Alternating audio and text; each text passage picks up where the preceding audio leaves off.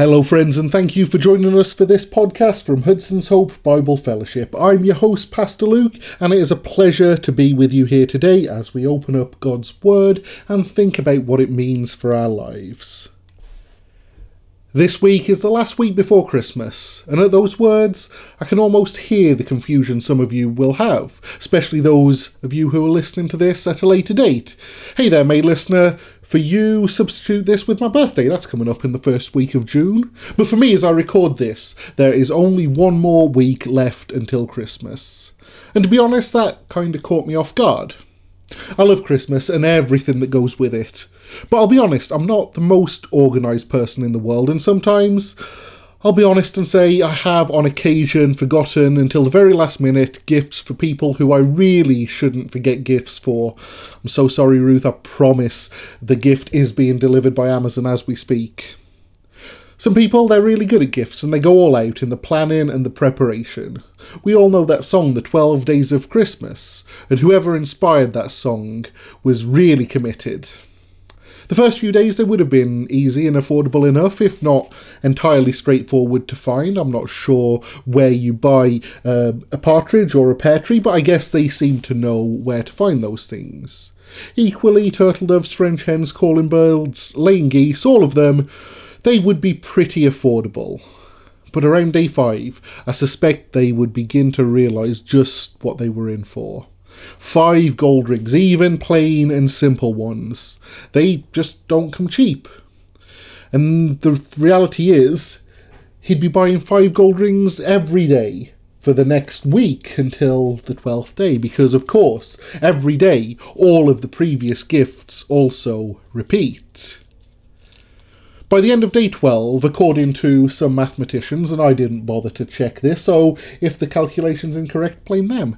But according to most mathematicians, there is 364 gifts given over the course of the 12 days of Christmas. That's one for every day of the year except for Christmas Day, apparently. Who knew that's the one day you don't give gifts? But that includes dozens of things, from many birds to the gold rings, and of course, even from people. Towards the end of the song, we hear about how they give away handmaidens and actual lords. PNC Bank, a bank down in the States, they perform an annual price index on these things. If you add them all together, the cost of all these gifts purchased today would be $179,454.19. That's US dollars, of course.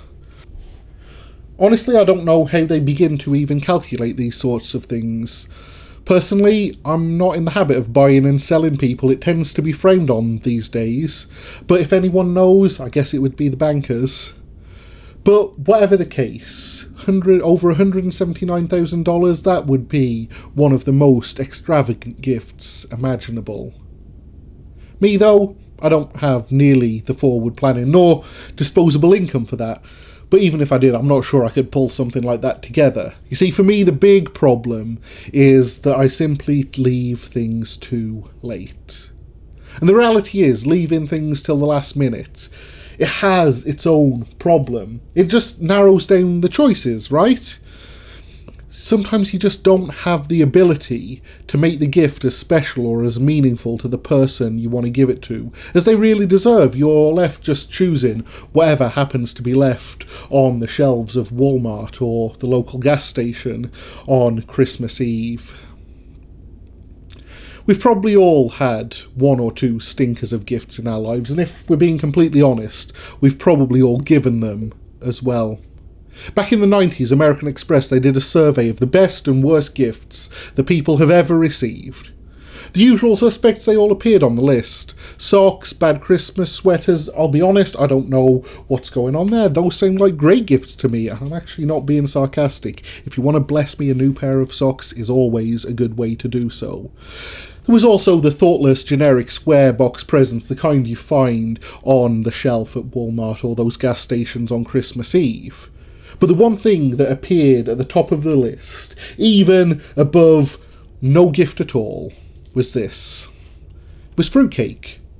Now, I'll be honest, I don't really have a point there. I'm not really trying to make any theological statement, nor am I trying to say anything in particular about fruitcake. I know some people love it, but apparently, uh, at least according to American Express spenders, it's just not a good gift. The point I'm trying to make, though, comes afterwards.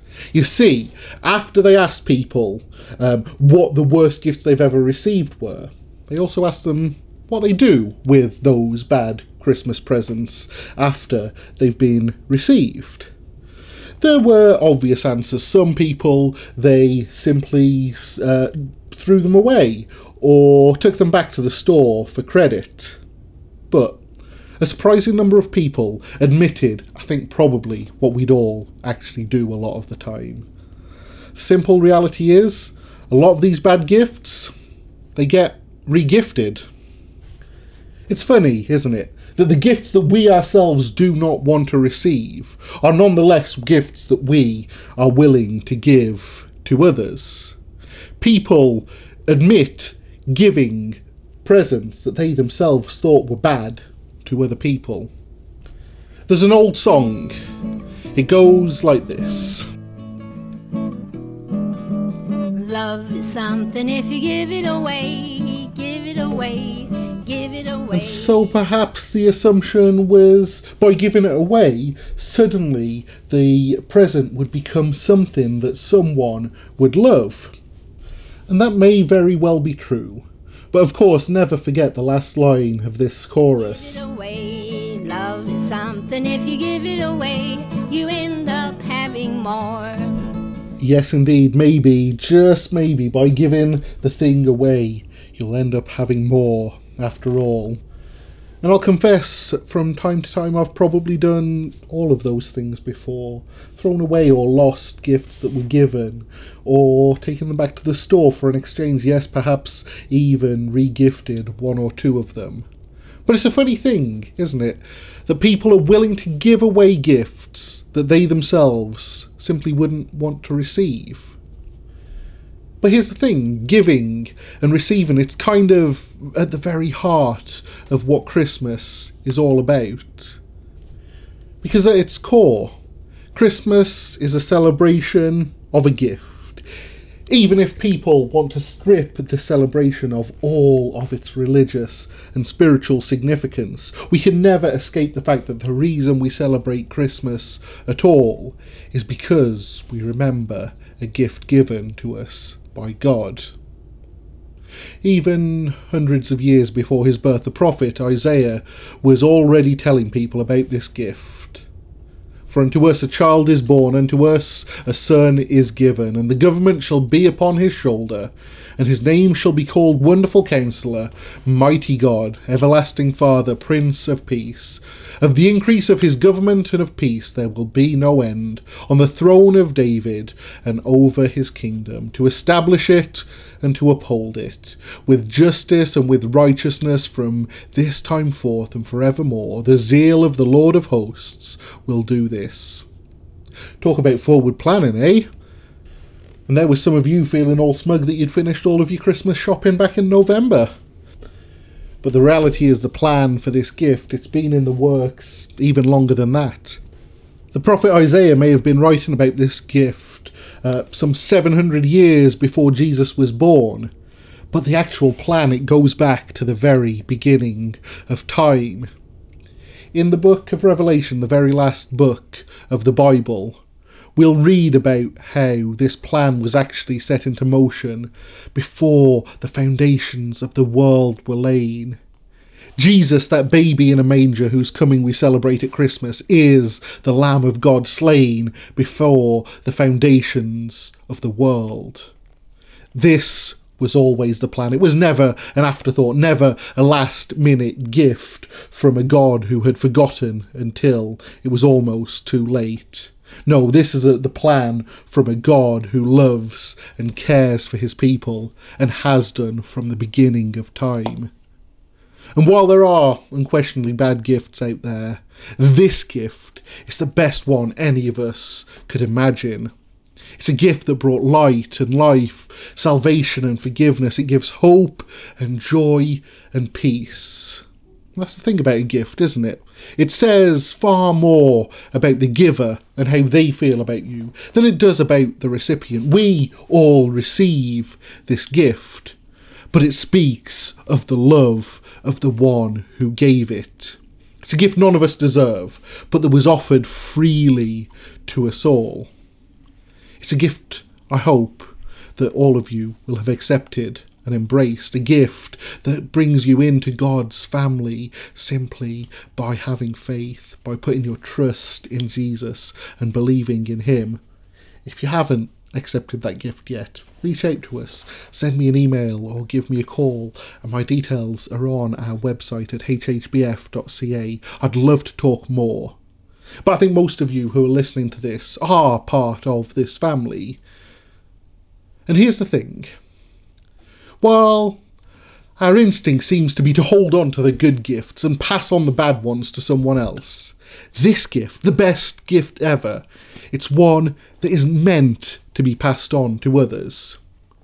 Peter, the apostle who's writing to the early church, reminds his people of this. In 1 Peter chapter 3 he writes these words: In your hearts honour Christ as Lord, as holy, always being prepared to make a defence to anyone who asks you for a reason for the hope that is in you, yet do it with gentleness and respect. Essentially, what he's telling his people is this to always be ready to pass on that gift that you've received to someone else. But there's also something implicit in that instruction, isn't there? Not only is it a gift to be shared, but it's a gift that should make a difference in people's lives. It's a gift that should give them hope that the world wants to know about. It's a gift that causes them to live in a way that people will look and notice that there's something that they need to know more about. In the following chapter, if you just turn over the page, you'll read these words. As each has received a gift, use it to serve one another as good stewards of God's varied grace. Whoever speaks, as one who speaks oracles of God. Whoever serves as one who serves by the strength that God supplies, in order that in everything God may be glorified through Jesus Christ. To him belong glory and dominion forever and ever. Amen. Amen. Peter knew Jesus as a friend, he knew him personally. But more than that, he knew what Jesus had done for him. When the time came for Jesus to die, Peter, he wasn't there. He'd run away, he denied Jesus three times. And yet, in spite of this, Jesus still loved Peter enough to go to the cross for him, just as he loves you and me, just as he loves everyone who has named him as their Saviour. And because of this, because Peter knew just how undeserving of the gift he was and just how valuable that gift was, he had no choice. He had to share it with other people. He would use his own gifts and abilities to share with the world the greatest gift ever received. No, this isn't one of those gifts that you receive and hate, so you give it to someone else. You re-gift it and pass it on just to get it out of your house. This is a gift that you receive, and it's so great that you can't help but tell everyone about how much it's changed your life. We've all had those gifts, right? Those gifts that just make all the difference. In the past, I know I've been guilty of this myself. I've bought a new computer or laptop, and it's been so great. I just have to tell someone about how wonderful it is, how this is the best laptop in the world, how this is the one that they should go out and spend their money on. And when you find this thing, this thing that seems to make your life so much better, you want everyone else to have the same benefits that you've received. And that makes sense, right? If you like those people, you want them to have the same uh, experience as you do. You want them to have the benefits, the time saving, whatever it is that you have got from this product. And if you've received a gift like eternal life, how could you not want to share that with others? If you find it easier to talk about the new vacuum cleaner, or the new laptop, or the new car, or whatever labour saving gadget it happens to be, than it is to speak about the one who has transformed and saved your life, then, well, that's a pretty big problem, isn't it? If Christ is so wonderful, so life changing, so totally transformative, then surely we must be just as excited about sharing Him with others as we are about talking about all of these other gifts that we'll receive. And I'm not knocking any of these things. These gifts, they are valuable because they show the love of the person who brought them for you. It's good to get excited about the things that we'll unwrap this Christmas morning. It's good to get excited as we see the joy on other people's faces as they unwrap the gifts that we've given to them. But in the midst of it all, we can never forget that the greatest gift that we've ever received is the gift of Jesus Christ. And if we're not excited to tell others about that, well, then I wonder do we really know how great Jesus truly is? If you're not excited about the gift of salvation, if you're not excited to tell your friends and family about the difference Jesus has made for you, well, then maybe you need to go back and spend some more time getting to know him, because the more you know him, the more you'll want others to know him too. This Christmas, as we remember the birthday of Jesus Christ, at a time when gifts will be given and loved ones reunite, and so many great conversations that will take place around dinner tables and in family rooms, Let's not miss out on opportunities to share the most amazing gift that we have with those that we love the most. As Christians, the greatest gift any of us have are not the ones sitting under our trees or wrapped up ready to be opened in a few days' time, though these are indeed wonderful. The greatest gift any of us have is the one that was given two millennia ago in a stable in Bethlehem, wrapped in swaddling clothes. And yet a gift, though given so many centuries past, that is still alive and active and working in each one of us. It's a gift that's given freely to all of us, and a gift that we too are called to give freely to others, to share with a world in need of hope. So let's share that gift with the world. Thank you for listening. Please do join us next time.